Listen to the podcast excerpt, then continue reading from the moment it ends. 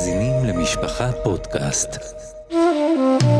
אגדה ירושלמית הסיפורים המרתקים והלא ידועים שהשפיעו על אופייה של ירושלים. עורך ומגיש יהודה איזיקוביץ'.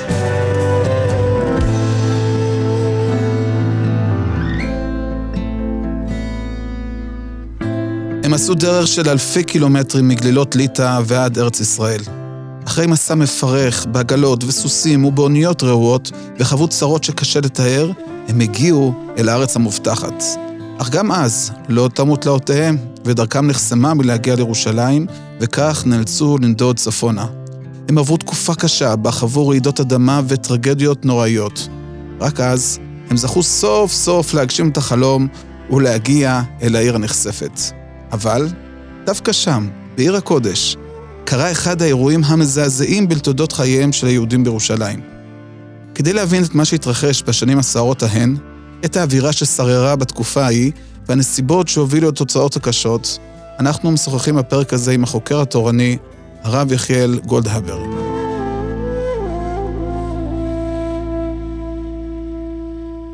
שלום לך, הרב גולדהבר, ותודה רבה שהואלת לבוא ולשוחח עמנו. בשמחה רבה. אז קודם כל קצת רקע. מי היו תלמידי הגאון מווילנה, ומה שמות המפורסמים שבהם? אה, ראשון העולים, אולי נבחין בין תקופות של עליות, הם לא עלו בבת אחת, וגם כנראה לא, לא היו עליות מאורגנות, אבל משנת תקס, זה 1800, אה, כמה שנים אחדות אחרי פטירת הגר"א, התחילו אה, תלמידי הגר"א והחבורה מסביב וילנה לעלות ארצה בטווח של 30 שנה, עד תק"פ בערך. אה, שוב, הם לא היו מאורגנות בעלייה, אבל היו, אה, קשה להגדיר, ואנחנו, אין לנו שום אה, מקורות או תיעוד מתי ומי עלו בכל שנה, אבל יש לנו, יש לה כמה שמות, ולפי השנים, לפי הטווח של 30 שנה האלו, אה, יש לנו מסגרת מסוימת. אה, נתחיל עם המפורסם שבהם, רב מנדל משקלוב, רב מנחם מנדל משקלוב.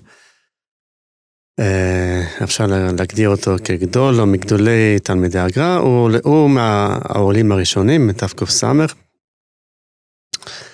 לאחריו בערך בתק"ע אה, רב סעדיה, שם מאוד מפורסם ביישוב, רב חיים כץ מפינסק, אה, אחרון העולים, או אחרון מגדולי העולים, רבי סרוי משקלוב, בתקס"ח.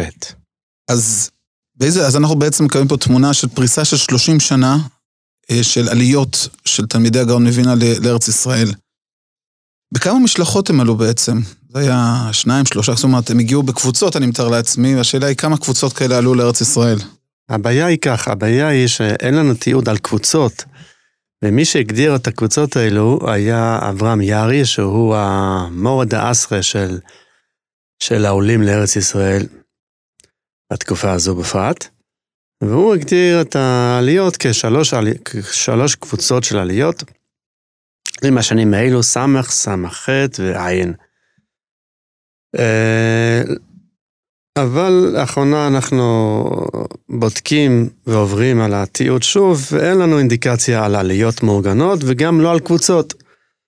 אולי בס"ט הייתה קבוצה, ולמה? אולי בגלל, אולי, הכל אולי בסימני שאלה, בגלל שהכולל, הכולל וילנה, אה, נוסד בתקס"ט, אז אי אפשר לה, להקים כולל ללא קבוצה מגובשת ו... וחיה ודומיננטית.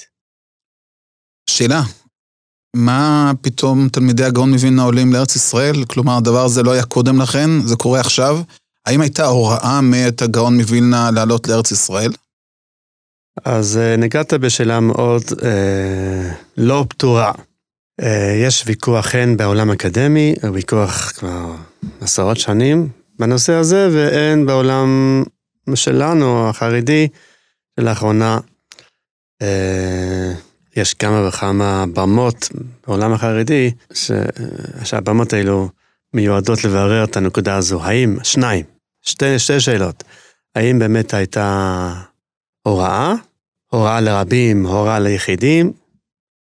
זה א', השאלה השנייה היא, ואם כן, מה, מה המניע ומה עומד מאחורי זה?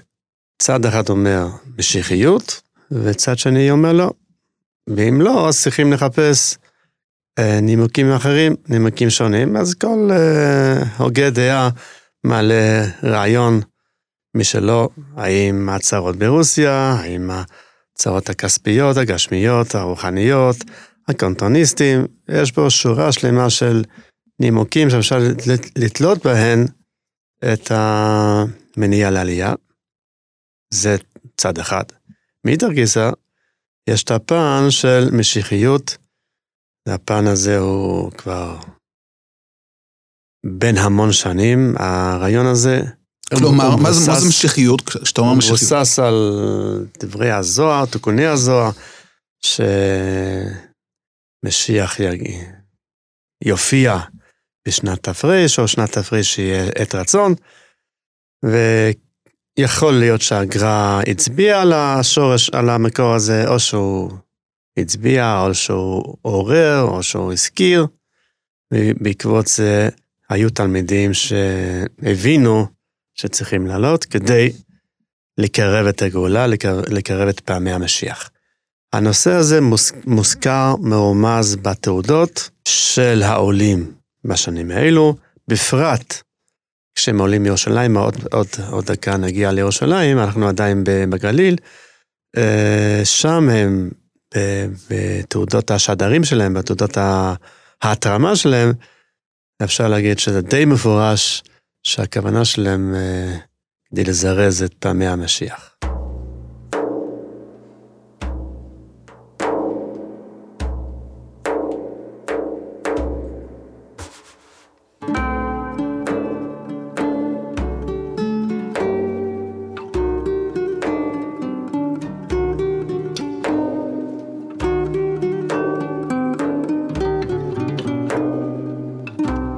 הגאון מווילנה עצמו, עלה, ניסה לעלות? הוא ניסה, הוא ניסה באמת, אה, באמת פרופסור אריה מורגנשטרן אה, חקר ועקב אחרי המסע הזה וגילה גילה תגליות מאוד חדשות, ולא יסתיה מילסה בשלב, בשלב, בשלב מסוים אה, חזר הביתה, וגם על כך יש די ויותר נימוקים מכל מיני תלמידים ותלמידי תלמידים, למה, מה הייתה הווה מיניה ולמה הוא חזר בו.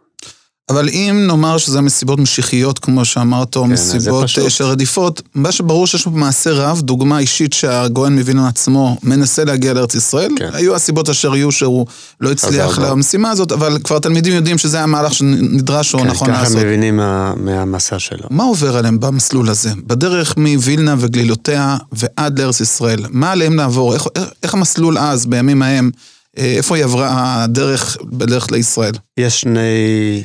שתי דרכים עיקריים מרוסיה לארץ ישראל, אחד, או, זאת אומרת, כולם מגיעים דרך הים השחור עד רומניה וולחי, ומשם אפשר להתפצל לשני נתיבים, או דרך טורקיה, יוון, או אחר כך אה, סוריה וארץ ישראל, או בספינה דרך איטליה, מצרים.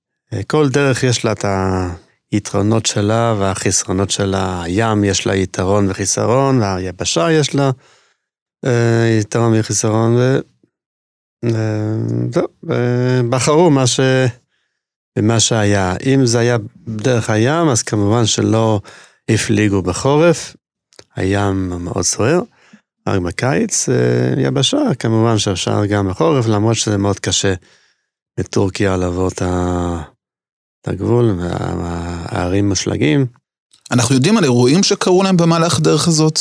לא, אין תיעוד על המעבר, אין תיעוד. יש לנו תיעוד על העלייה הקודמת, או עליות קודמות של תלמידי המגיד ממזריץ', תקל"ז, 1777, אה, שהיו, הייתה עלייה מסודרת, מאורגנת, שלוש או ארבע ספינות, וספינה אחת טבעה באמת באזור קרים. על יושביה.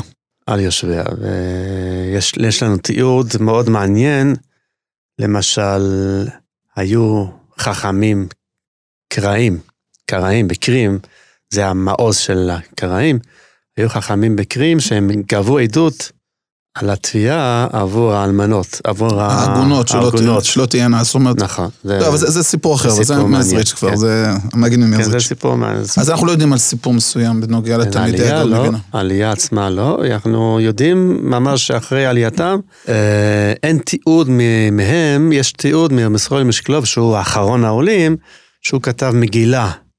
מגילה על ייסוד העולים הפרושים, זאת אומרת, רטרואקטיבי, ושם יש לנו חומר חי, כמו אפשר להגיד. זה, זה, זה מקור אחד. המקור השני הוא החסידים. החסידים האלו שהזכרתי, הם קיבלו את פניהם, הם ישבו לפניהם, אז הקבלת פנים לא היה לוחמה, הרי עכשיו זה הקרע הכי מסנגדים וחסידים, זה, זה הסיפור, כן, זאת אומרת זה קורה כן, שם, אז, כן, בימים ההם. כן, בימים ההם, וזה מתפוצץ גם כאן, ויש השלכות. אני באמצע כתיבת מחקר על. ההשלכות של החיכוך והוויכוח הזה בצפת ובטבריה. ולפי התיעודים של הרב ישראל משקלוב, מה אנחנו יודעים בכל זאת, אותה איגרת שהוא כתב על ההיסטוריה, מה שהיה באותם שנים שקדמו לעלייה האישית שלו, היה בכל זאת דברים שיוכל לתאר איך הייתה העלייה הזאת? מה חוו האנשים ש... לא, לא זכרו לי חוויה על הדרך. הוא מזכיר בעיקר את הקושי הרב של הקליטה, של הרכישה. היו בעיות עם השכנים. אז זה ת... הוא מזכיר. תלמידי הגאון מווילנה לאורך אותם 30 שנה מגיעים לארץ ישראל, אה, עם דרך הים ועם דרך היבשה, ומגיעים לאן? איפה זה העיר שאליה מגיעים? זאת אומרת, איפה הם מתקבצים כולם לפני שהם זהו, מתמקמים? אז אם המניע היה משיחי, אז היו צריכים לעלות לירושלים. אבל בשנים האלו יש איסור, יש לא איסור, יש חוסם מטעם השלטון הטורקי לאשכנזים להתיישב בירושלים בעקבות פרשייה מאוד מאוד רחבה וכאובה שנקרא החובות של, של החורבה. אנשי רבי דה חסיד רצו לבנות את ה... חצר החובה ובתי החובה ובית כנסת החובה, אז הם לבו כספים מהערבים ומהיהודים. היה להם קושי לפ... לפרוע את החוב, והערבים שרפו את הבתים עם הבית כנסת, ו... זה, הם... זה קורה מתי? זה קורה ב... בשנת... זאת, הם התיישבו בירושלים בתס"א ב-1701. ההלוואה הייתה ממש כמה חודשים אחרי זה. ההלוואה הייתה לעשר שנים, עד תע"א, 1711, והם גירשו אותם אז בעקבות אי יכולת של פריעת החוב. אחרי עשור, ב-1721, הם ביקשו מהעדה הספרדית לכסות את החוב. העדה הספרדית התקשה, אז הם שרפו את כל הרחוב, זה נקרא דייר אל יהוד. כל הרחוב היום, שהוא רחוב אה, מקביל לרחוב חב"ד, הרחוב שבו, שבו עומד החורבה, הקרדו היום, שרפו. מאז הם אמרו כך, היות והם אשכנזים, הם הגיעו מאירופה, כל יהודי אשכנזי שרוצה לעלות לירושלים, אז צריך לפרוע את החוב של האשכנזים שהשאירו את החוב שלהם. כאילו זאת אומרת, אנחנו מדברים 80 או 90 ואפילו יותר שנים שנה. אחרי החוב הזה. כן. וערביי ירושלים עדיין, לא שוכחים את החוב ודורשים מכל אשכנזי שמגיע לעיר לשלם את החוב. וכל עוד שהחוב הזה לא אין שולם, כניסה. אין כניסה לאשכנזים לירושלים. יש אחד יוצא מן הכלל שעליו גם חקרתי, כתבתי כמעט חוברת שלמה רק עליו, רב גרשון מקיטוב.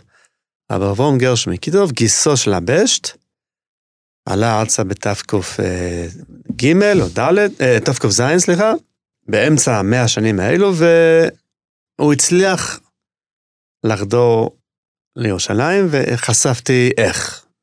סיפור מאוד אה, אה, מרתק. אולי נשאיר לזה איך... פרק בפני עצמו. כן, כן. אבל מאה שנה יש איסור, יש וטו לא להיכנס לארץ. עכשיו... ובהיעדר באמת כניסה לירושלים, לאן פונים תלמידי הגאון מווילנה? כן. איפה הולכים? איפה מתמקמים? אז באותו מקום של תלמידי הבשט והמגיד. אה, אה, התיישבו, אותה בגלל אותו כן. נימוק, הם התיישבו בגליל, אז היו כמה ערים, אה, צפת וטבריה זה אלו הערים העיקריות, והיה גם פקיעין, הייתה פקיעין ובג'רמק. פקיעין, כפי שאנחנו כן, מכירים אותה כן, היום. כן, היה יישוב די עשרות משפחות. אה, ואמרת? וגם ו- בג'רמק. ג'רמק, אנחנו מדברים על הר מירון. מעל מירון, כן, יש שם יישוב, יישוב. שלא קיים כבר היום. כן, מזמן.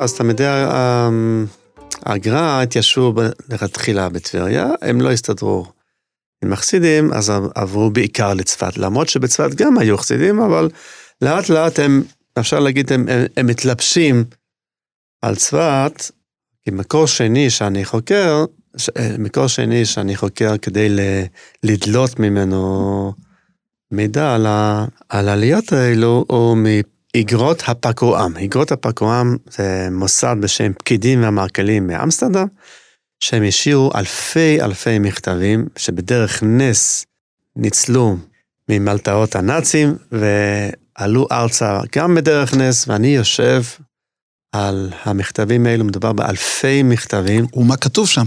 כתוב שם כל מה שהתרחש בארץ, היושבי הארץ מעדכנים את יושבי אמסטרדם, שהם התורמים העיקריים בישנים האלו ליישוב, אז יש קורספונדנס, חילופי מכתבים מעל 100 שנה. ומתוכם אפשר פשוט לראות בדיוק מה קרה יש לי באותם... מפה על כל מדויקת. יומן. על- יומן יומיומי יומן, כמעט. כן, יומיומי. אלפי מכתבים, מכתבים ארוכים עם, עם מידע לסולם מפס. אז גם שם בסרואל משקלוב מתכתב איתם כל הזמן, מספר סיפורים, איכשהו, איכשהו היחס שלו עם החסידים, ואיכשהו כובש בית כנסת של חסידים. הרי כל, כל, כל תזוזה, כל פסיעה, אה, אה, מל, מלווה עם סירוס נפש ממש. אה, זה אני יכול אה, אה, לראות עם- בכל מכתב. כלומר, מה מסירות נפש שיש? סירות ב- נפש נגד הערבים, נגד הבדואים, אה, אה, אה, אה, פרעות של, של דרוזים, אה, רעידות אדמה. אז עוד נגיע לרעידות אדמה. כן, אבל מה שברור זה שתלמידי הגאון מווילנה לא מלקקים דבש כן, בארץ כן. זבת חלב. ודבש. כן. במה הם מתפרנסים? מה מה הם. עושים כאן? אין, אין באמת שום, אין כמעט שום אה, מקור פרנסה. האמת היא שרב סעדיה, שהזכרתי אותו מקודם, הוא, הוא הראשון, ואולי גם האחרון, שקנה קרקע, אה, שדה, כדי ל... א', כדי לקיים מצוות אה, יישוב הארץ, וב', כדי להתפרנס. היו אחר כך עוד כמה שניסו לקנות קרקעות ולא הצליחו בגלל הטורקים שחסמו אותם, בגלל איזה חוק טורקי שאסר על אה, חקלאות לזרים. הם לא היו, הבעיה שלהם הי- הייתה בעיקר שהם לא היו נתינים, נתינים עות'מאניים. מהמם. אז אין להם זכויות.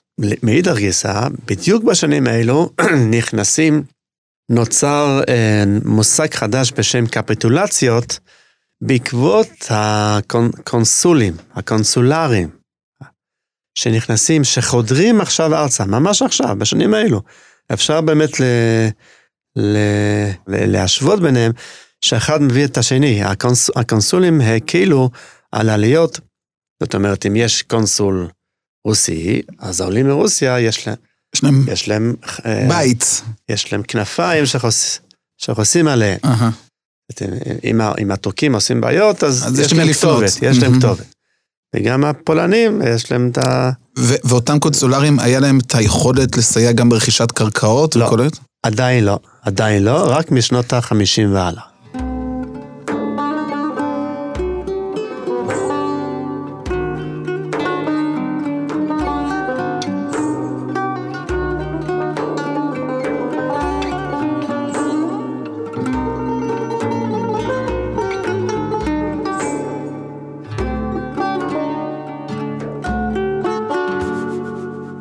בשלב מסוים אבל, היישוב של תלמידי הגאון מווילנה בצפון הארץ, באותם יישובים שהזכרת קודם, מסתיים. והם מתחילים לעשות את פעמיהם לכיוון ירושלים. ירושלים. מה היה שרשרת האירועים שהביאו לעלייה הזאת? בעיקר משנות ה-20, זאת אומרת משנת תק"פ ועד סוף הצדיקים, 20 שנה, היו, הייתה שורה או סריה של רעידות אדמה. האחרון הוא די מפורסם אצלנו בעולם שלנו, תקצ"ז, 1837. זו הייתה רעידת אדמה האחרונה. ש... הקשה שביניהם. הקשה שהחריבה את ה... לא השאירה בית אחד על תילו. וואו. אז הגליל נחרב. יש לנו אומדן כמה נספו באסון הזה? כן, שלושת אלפים. וואו. שלושת אלפים במושגים של אז, זה יכול להיות... המון. ברמה של עשרות אחוזים מכלל היישוב. כן. אתה צריך להגיד שהיישוב בירושלים זה, זה בערך המספר הזה. וואו. אז, באותם שנים. אסון מטלטל. לפני אשכנזי, לפני אשכנזי. זאת אומרת, נטו ספרדים, בערך שלושת אלפים. אסון כזה לא משאיר אנשים כן, בבית כן, גם אם ירצו. יש בישראל משכב אה, הספד מאוד אה, כואב, כאוב, על הברוך שהרעידה השאירה. אה, יש רישומים ב- ב- בצור וצידון, רישומים מקונסולרים ובישופים, שהם שמעו את הרעש. הרעש הגיע עד לבנון. זה, זה, אי אפשר לתאר את, ה, את המנעד של ה... הן של הרעש והן של התוצאות של הרעש.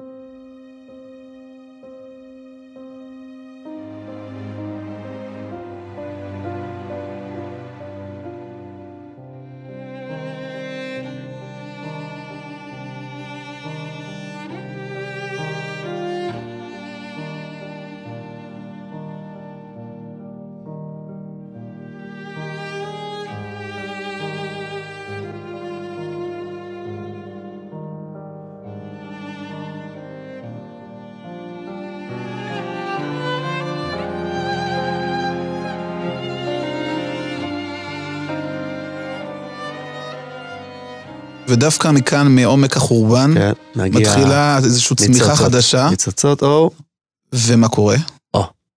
אז צריכים לעלות ירושלים. אין, אין מנוס אלא לעבור לירושלים, אבל יש את החובות, החובות עדיין ב- בעיצומן. מה עושה הקדוש ברוך הוא? ככה זה, ככה אני מגדיר את הטוויסט הזה. אה, בדיוק בשנים האלו, מצרים, או השלטון המצרי, כובש את ארץ ישראל. בידי הטורקים? מידי הטורקים. זה חלון בתוך ה-400 שנים העות'מאניות, יש חלון של 15 שנה תחת אברהים פאשה, מוחמד עלי, האבא שלו, כבשו את הארץ, והם היו מתקדמים. הם הגורמים לקונסולרים, הם הכניסו אותם. והם, אחרי סיפור מאוד מרתק, ש- שזה ייקח שעה שלמה רק על הסיפור, המרתק הזה, הם הצליחו, זאת אומרת, עמיתי הגר"א, בשיתוף פעולה עם השלטון החדש, הצליחו לבטל את החובות. אה, באמת, אה, נס למעלה מדרך הטבע. ובאמת, כמה שנים אחרי זה, אה, השלטון העות'מאני חזרה, וזהו. אין חוב. אין חוב, החוב, הם, הם קראו, הם קראו את החוב, זה היה הנס. אבל קרה שם עוד משהו באותם ימים, אמנם מצד אחד החוב איננו, אבל תש... אבל שנת תר"ש. תר מגיעה, והציפייה גדולה של כולם לאיזשהו אירוע גדול שהולך להתרחש, ביאת משיח צדקנו, עת רצון, כמו שהגדרת, משהו אמור לקרות, והוא לא קורה. זה באמת גרם.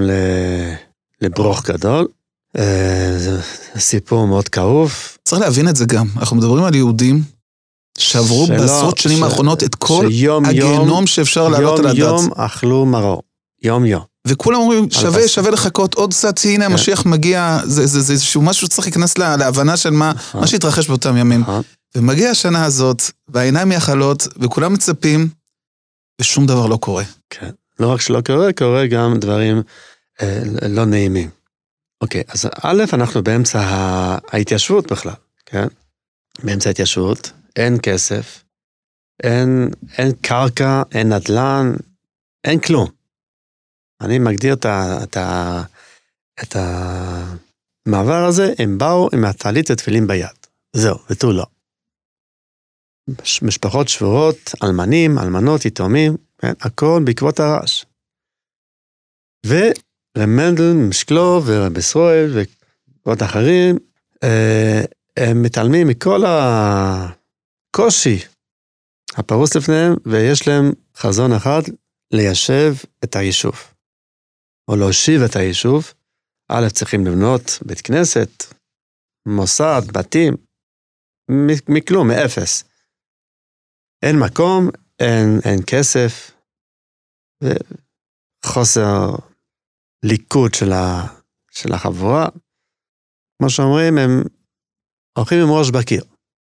לא מסתכלים ימינה או שמאלה, הולכים ישר, וכמובן בסוף הדרך הם הצליחו, אבל, אבל הם אכלו מרורים.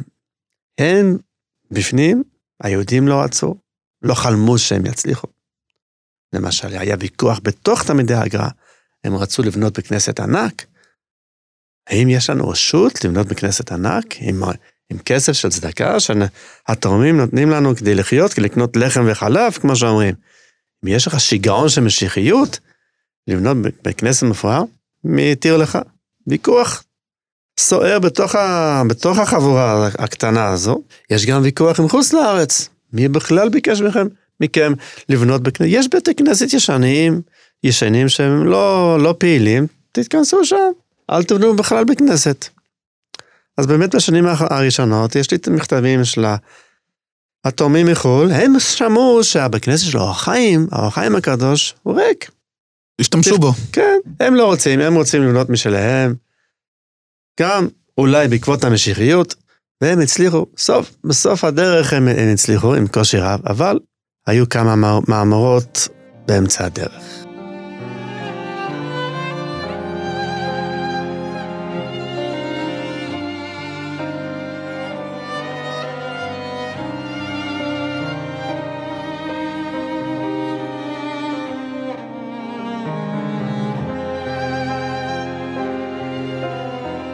לפני שאנחנו ממשיכים הלאה, אני רוצה פשוט להפנות uh, זרקור לקבוצה שמתגוררת בירושלים, קוראים לה המיסיונרים, המיסיון.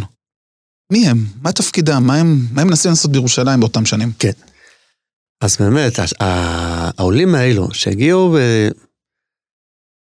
בשנת תקפ, תקצ, תר, מי מקבל את פניהם?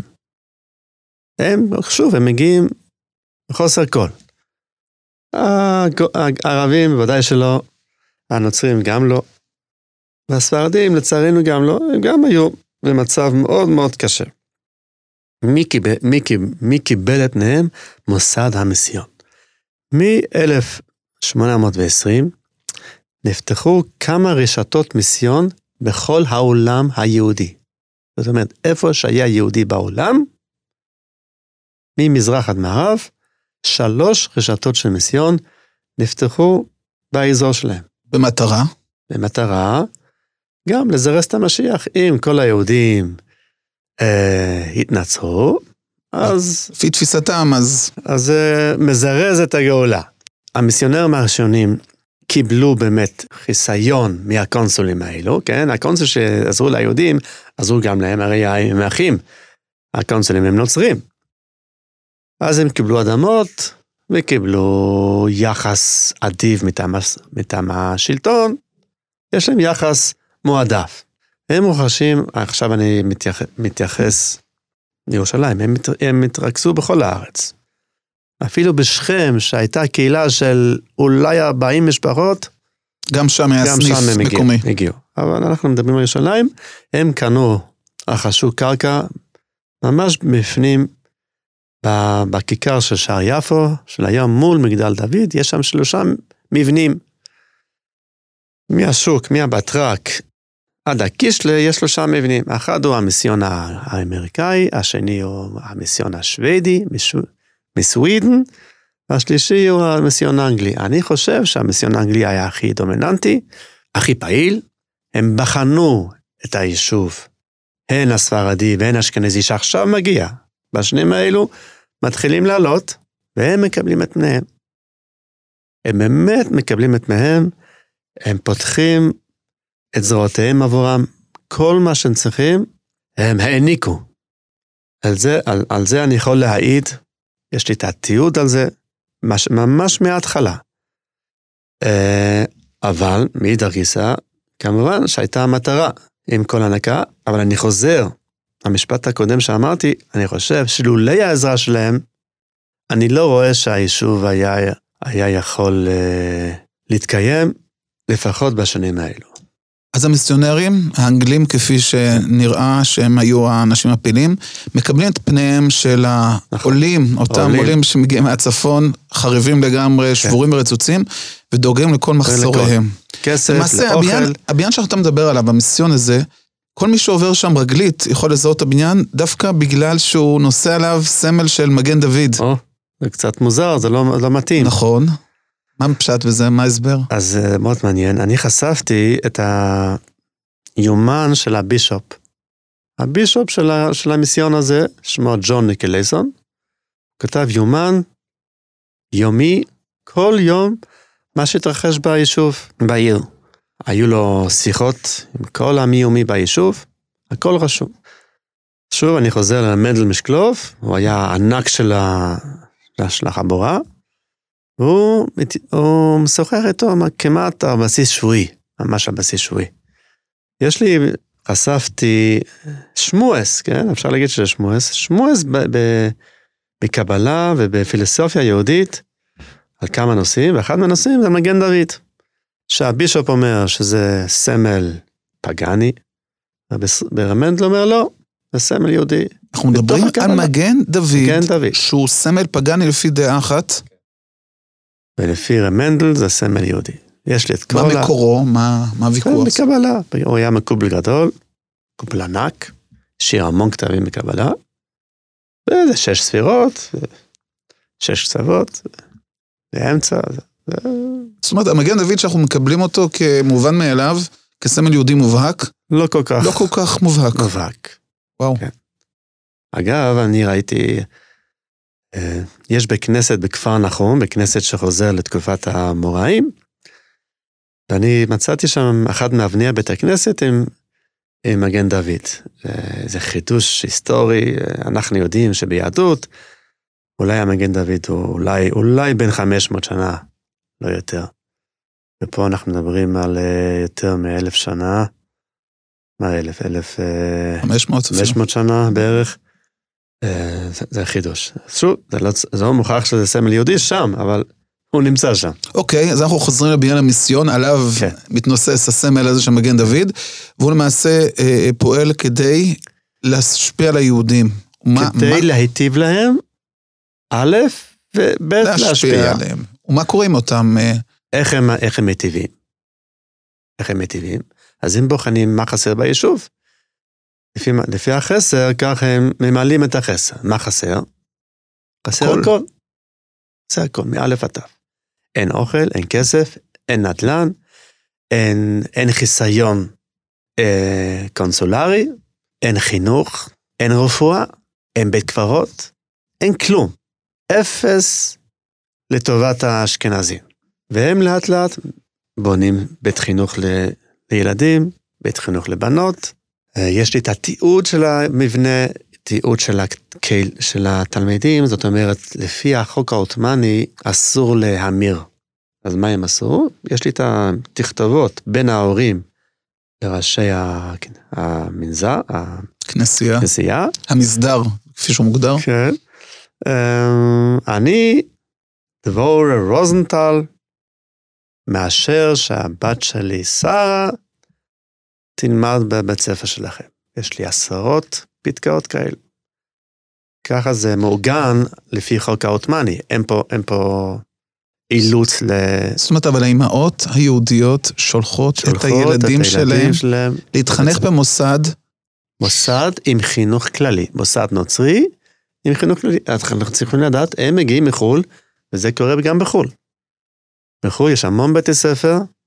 הם לא הבחינו בבעיה בעניין כן, הזה. לא עדיין. הבינו, הם לא הבינו שיש פה עדיין. רשת שנפרסת מתחת עדיין. רגליהם.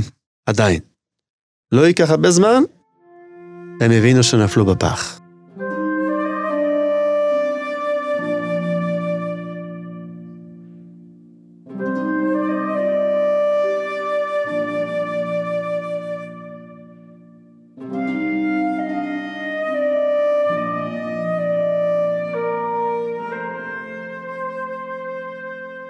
זה הבור הראשון, הבור השני הוא רפואה, אין רופא. אין רופא, לא, ב, לא ברוב המוסלמי וגם לא ברוב היהודי, קל וחומר שאין. יש כל מיני מחשבים, הם מביאים שני רופאים מלונדון, אז בכלל הרפואה מתחילה לה, להתפתח בעולם הגדול, וכמובן שכל החולים נוהרים לבית הרופא, וזה זה, זה גורם לברוך גדול. הרבנים מכריזים על חרם, יש את, יש את החרם המקורי הראשון, והחרם לא עוזר. מה אומר החרם? שמי שמתרפא ב... במרפאה של המיסיון לא יקבל אה, את החלוקה, דמי חלוקה, מהכולל. זה לא עוזר, הוא חולה, מה הוא יעשה? מה, ימות? הולך לרופא. מה עושים הרבנים? מעלים את הרף של החרם, מי שימות בבית החולים של הרופא, של האנגליז, ככה הם כותבים, האנגליז, האנגלי, לא יקברו אותו בבית לא הקברות היהודי. הקברות היהודי, שאז היה הספרדי, עדיין אין אשכנזי. פה מתחיל באמת אה, הסערה, יש כאלו שמתים באמת בבית החולים, והחבר'ה קדישא לא, לא, לא, לא קוברים אותם. לא מורשה לקבור, לקבור אותם, והקהל עצמו מפגין נגד. זה כבר מעבר ל... מבחינתו זה הגזירה שאין הציבור יכול לעמוד בה. נכון. אז פה יש פה סיפורים לא נעימים. מתי כן אה, התעלמו מהחרם הזה, מתי לא התעלמו. אבל מה שבטוח זה שהמיסיון מתחיל אה, לנעוץ את ציפורניו כן, עמוק כן, עמוק בתוך כן. הקהילה היהודית, במקומות שהכי כואב להם. זהו, אז כבר מתר, מתר, יש כבר ברוך גדול. כמה וכמה מחשובי היישוב, אני לא אנקוט בשמם, עוברים למתרס השני, עוברים לצד השני. באופן בוטה, גלוי, כן, כן, מתנצרים. כן. יש לי את הרשימה של כל היישוב הפרושי, מתקצ"ז והלאה, ויש כמה וכמה ששמותיהם נמחקו, העבירו קו, בצד רשום ימ"ש. עד כדי כך. עד כדי כך. יהודים שהגיעו עד לארץ ישראל, התקדשו בקדושתה, ובסוף הם מגיעים גם לירושלים, ודווקא פה, בירושלים עיר הקודש, האנשים האלה פשוט מתנצרים ומשתמדים. סיפור מאוד כאוב. קשה, קשה. אין, אין, אין מענה. אני אומר כך, אני אומר שהעניות עומדת מאחורי הברוך הזה, כמובן, לולי אם היישוב היה מעוגן עם, עם יותר, יותר כספי, אז המיסיון לא היה, לא הייתה, לא הייתה אפשרות למיסיון לנעוץ את ציפורניהם בתוך היישוב. ככה אני סובר וככה אני אנחנו יודעים, אנחנו יודעים כמה יהודים באמת המרו את, דת, את דתם שם. זהו, אז מאז מתר יש, יש אולי חמישה. ביומן, ביומן הזה של הבישופ, יש ויכוחים עם המשפחה. זאת אומרת, המשפחה רוצה למנוע. אז הרבנים עשו כל מיני טריקים במרכאות, אה, למשל, שאנשים ישפיעו על הבעלים, או הפוך. בצורה רגשית להשפיע. היה אחד שבאמת זה השפיע עליו, הוא חזר בו, אבל השאר לא. אה, אוקיי, זה ממש בהתחלה, אבל עם הזמן, עם השנים, זה הולך ומתרחב. הולך ומתרחב, השורה... תחתונה? הרשימה הולכת ומתרחבת. אה, אני חשפתי את הספר של, ה... הספר של המומרים, זאת אומרת שכל מומר מקבל בספר הזה דף. אף אחד בעולם עדיין לא ראה את הספר הזה, חוץ ממני. התיקייה אישית, כל אחד ואחד? ספר, ספר שלם. ששם מה מופיע? ששם מופיע השם המקורי היהודי, שם החדש הנוצרי, ה-Godfather, Godmother, שמות הילדים, איפה הוא יהיה, מה הוא יעשה. זאת אומרת, כמו תעודת זהות. איפה הם באמת? לאן הם הלכו? האם נשארו בירושלים כנוצרים, או האם המשיכו למקומות אחרים? לא, אז זו שאלה שבאמת כולם שואלים אותי, מתוך סקרנות, הרי, הרי יש לנו שמות אה, משלנו, כמו שאומרים. ברשימה העקובה הזו, אה, אין לי תשובה. אין לי תשובה, קשה, מאוד קשה לך לחקור את הנושא הזה. מה, ש, מה שיש לי כן, יש כמה וכמה שנסעו או למצרים או לסוריה ולבנון, כדי להשפיע שמה ולהיות לפתוח מיסיונרים שם. אנחנו צריכים לדעת שמיסיונר שהוא מומר הוא הרבה יותר אפקטיבי. מאשר מי שלא. מאשר מי שלא. אז אה, ניצלו את ההזדמנות הזאת והם פיזרו אותם באזור.